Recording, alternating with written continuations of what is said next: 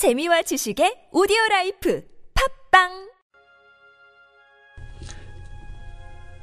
주님은 나의 최고봉, 지겨움에 대항하는 첫걸음. 이사야 60장 1절 말씀. 일어나라, 빛을 발하라. 때로 우리는 하나님께서 지금 내 곁에 계시지 않는 것처럼 생각하고 첫 발걸음을 떼야 합니다.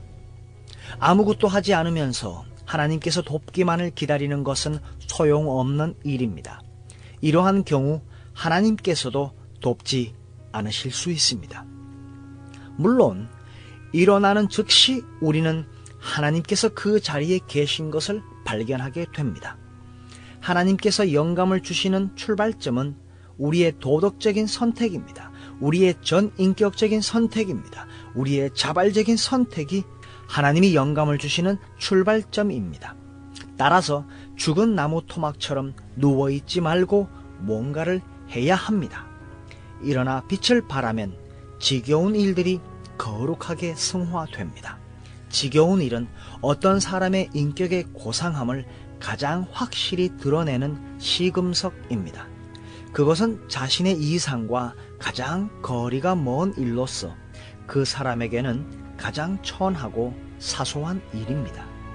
그런데 우리가 이러한 일을 어떻게 대하느냐에 따라 바로 우리가 참으로 영적인 사람인지 아닌지 알 수 있습니다.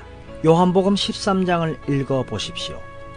거기서 우리는 성육신하신 하나님께서 소위 가장 보잘 것 없고 지겨운 일을 하시는 것을 발견하게 됩니다. 즉, 어부들의 발을 씻기고 계신 것입니다. 그러면서 주님은 만일 너의 주요 선생인 내가 너희들의 발을 씻겼다면 너희도 또한 다른 사람들의 발을 씻겨야 하느니라.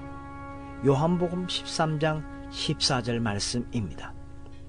지겨운 일 가운데 주의 빛을 보기를 원한다면 하나님의 영감을 받고 그 일을 대해야 합니다.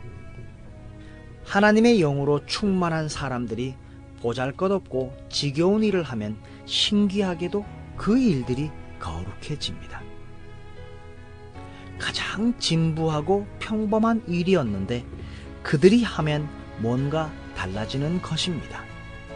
주님께서 우리를 통해 보잘 것 없고 지겨운 일들을 하시면 그 모든 일들이 승화됩니다.